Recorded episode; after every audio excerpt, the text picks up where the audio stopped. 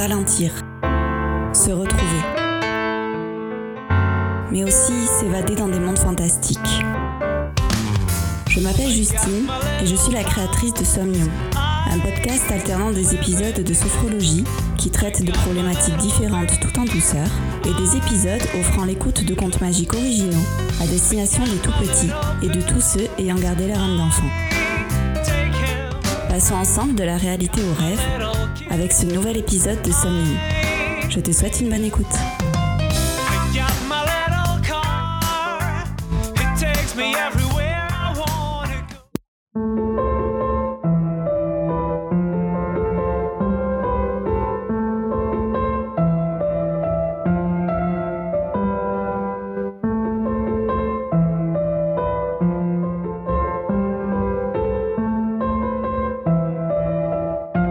Cœur d'un écrin de nature vit une tribu amérindienne, comme il n'en existe plus beaucoup, nommée la tribu Mayou. Les hommes et les femmes la composant trouvent leur nourriture, mais aussi leurs médicaments et leurs cosmétiques directement aux alentours de leur habitation, selon ce qu'a décidé de leur offrir Mère Nature. Ce fonctionnement fait qu'ils n'ont pas besoin d'avoir de monnaie, d'emploi ou de gouvernement. Leur quotidien, exempt de stress, s'écoule au rythme lent de la nature, dans le respect de leurs semblables et de toute forme de vie. Il en a toujours été ainsi, au plus grand bonheur de ce peuple. Pourtant, au fil des décennies, l'avancée des villes et le recul de la végétation sauvage au profit notamment de l'agriculture d'élevage a considérablement réduit leur espace disponible pour se fournir en vivres à tel point qu'ils ne peuvent plus manger à leur faim et que certaines espèces de plantes qui constituaient des remèdes naturels leur ont été enlevées. Ce soir-là, comme chaque soir, tous les habitants du village se retrouvèrent autour d'un feu pour partager un repas et écouter la chamane conter de très anciennes légendes dont sont particulièrement friands les enfants.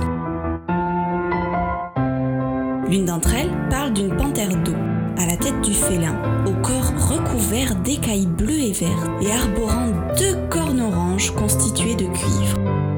Ces deux cornes seraient également capables de créer du cuivre et d'en distribuer sous forme liquide. La panthère d'eau règne sur la rivière aux alentours du village de la tribu et défend aussi bien la rivière elle-même que les animaux qui y vivent. Ce serait grâce à elle que les hommes n'ont pas réussi à détruire cet espace de nature et que l'eau est exempte de toute pollution. Indirectement, elle est la bienfaitrice de la tribu Mayou, qui ne pourrait vivre sans l'eau de cette rivière et qui sans elle aurait été dans l'obligation d'abandonner ses terres.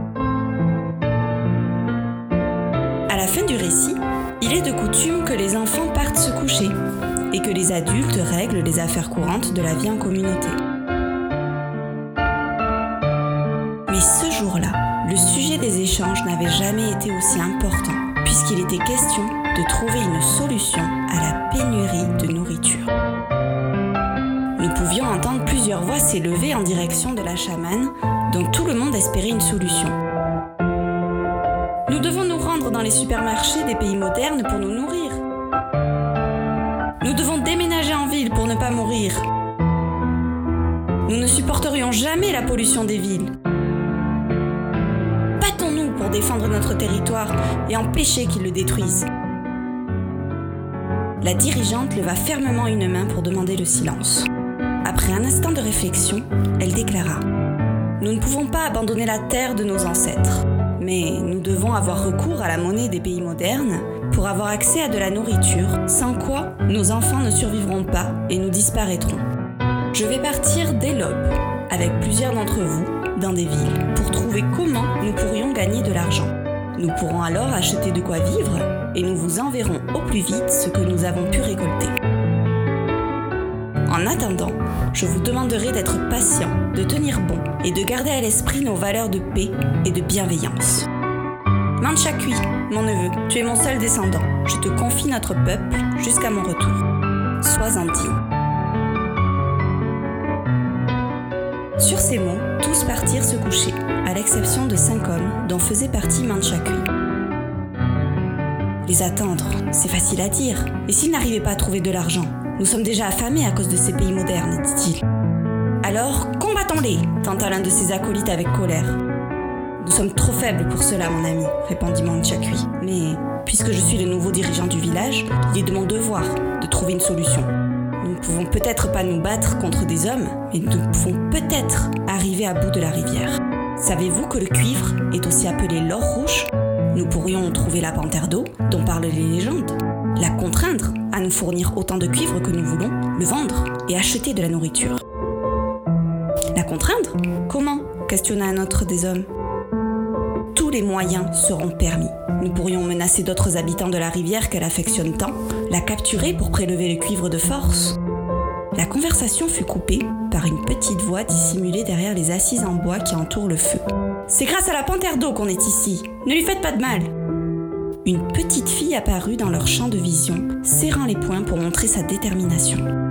Elle porte des cheveux bruns, lisses, arrivant à ses hanches, arbore de grands yeux vert clair qui contrastent avec sa peau couleur caramel, et un nez droit et long qui montre son caractère bien trempé. Suyana, ce sont des histoires d'adultes, va te coucher tout de suite. Tu n'as pas intérêt à parler à qui que ce soit de la tribu de ce que tu as entendu ce soir, ou tu sais qui le paiera.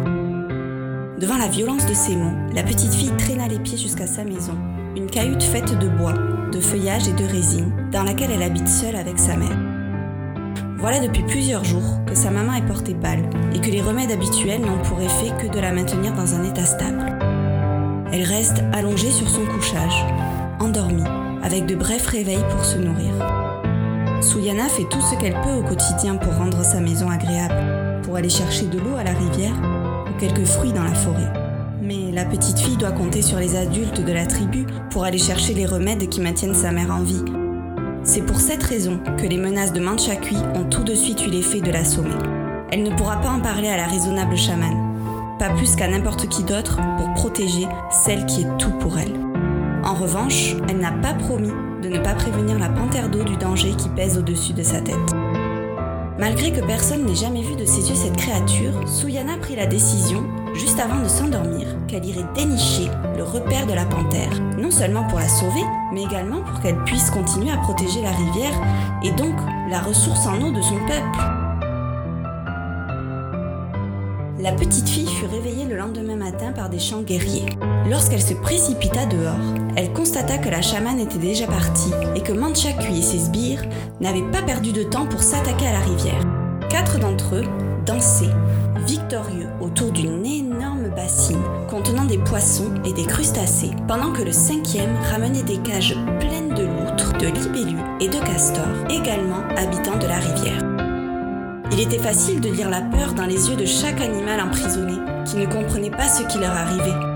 Aurait même dit que certains d'entre eux pleuraient. Le visage de chacun des hommes, au contraire, était empreint d'une folie que Suyana n'avait jamais vue. Comment des personnes qu'elle pensait bien connaître et qui s'étaient toujours occupées d'elle pouvaient être aussi méchantes tout à coup? Comment pouvaient-ils être devenus aussi insensibles? Et s'ils étaient capables d'autant de cruauté envers des êtres innocents qui ne peuvent se défendre, que pourraient-ils faire à sa mère? Suyana savait qu'il y aurait des conséquences, mais elle ne pouvait pas faire comme si elle n'avait rien vu et aller contre l'éducation qui lui avait été donnée.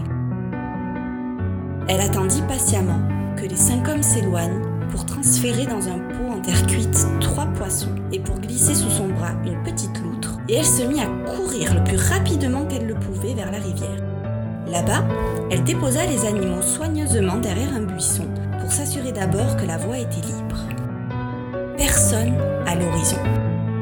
Elle s'approcha du rivage en scrutant partout autour d'elle au cas où des hommes de Manchakui seraient encore dans les parages lorsqu'elle se fit propulser au sol par quatre pattes écaillées si puissantes que son souffle fut coupé. Au-dessus d'elle se tenait la panthère d'eau dont parlent les légendes, aussi belle et majestueuse que la chamane la décrivait. La petite fille remarqua cependant son regard noir de colère, mêlé à de la peur, ainsi que plusieurs blessures répandues sur son visage et ses pattes. Alors, ils t'ont trouvé avant d'enlever tes amis. Tu t'es battu seul contre cinq hommes armés. Chuchota l'enfant. La panthère eut pour réponse un rugissement si puissant que Suyana dut porter ses mains à ses oreilles pour étouffer le bruit. Chut, chut, il pourrait t'entendre et revenir. Je ne suis pas des leurs. Je ne viens pas pour t'attaquer, mais pour t'aider. La panthère rugit à nouveau en s'écartant de la petite humaine pour se mettre en position d'attaque. Suyana tendit une main vers la créature en geste d'apaisement et se dirigea à quatre pattes vers le buisson où elle avait laissé les rescapés. Regarde, pour preuve de ma bonne foi, regarde.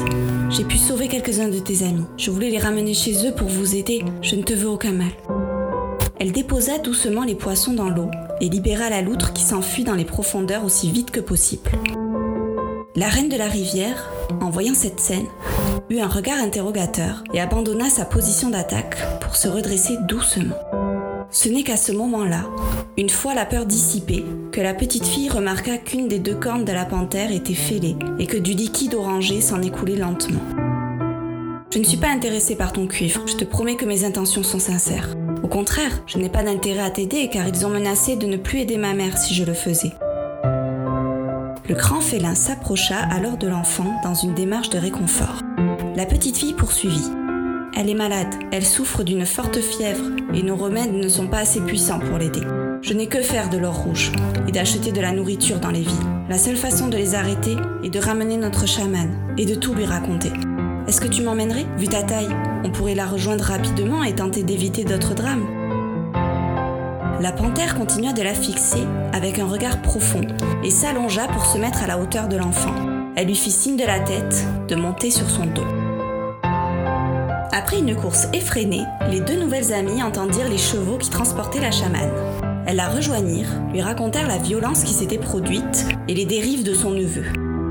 La femme sage fit tout de suite demi-tour en donnant ses instructions au reste de ses accompagnants qui continueraient leur voyage sans elle pendant quelques jours dans l'espoir de gagner de l'argent honnêtement. De retour au village, la chamane condamna fermement les agissements de son neveu. Elle vit que ses actes inconsidérés et si loin de son comportement habituel n'avaient été dictés que par la peur. Elle déclara à son peuple La peur ne doit jamais vous faire oublier vos valeurs profondes et ne doit jamais vous faire agir en toute impunité.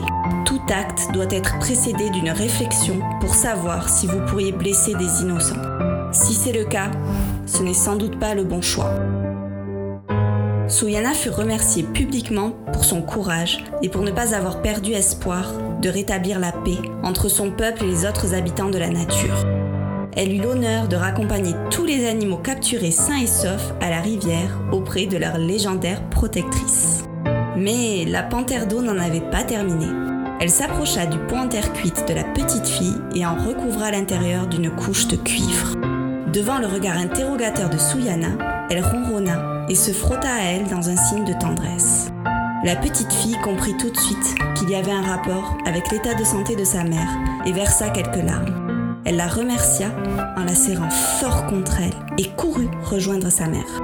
Instinctivement, elle prépara le remède habituel, mais en réalisant l'infusion dans le pot de cuivre avant de la servir à sa mère. Quelques heures plus tard, la fièvre de sa maman était redescendue, comme par magie.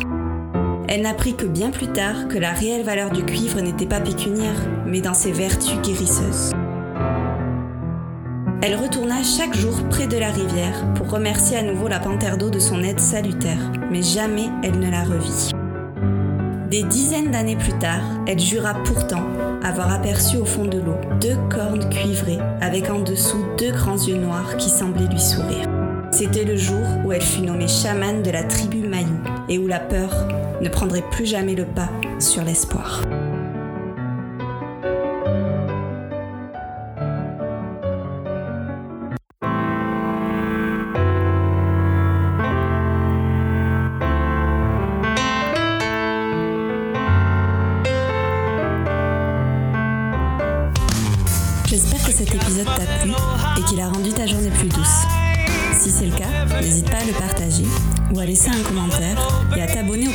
Pour ne pas louper les prochains épisodes et pour me soutenir.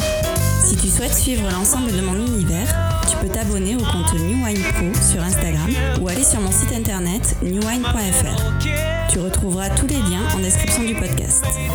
Je te souhaite une belle journée ou une agréable nuit. Prends bien soin de toi et je te dis à très bientôt dans un prochain épisode de Somnium.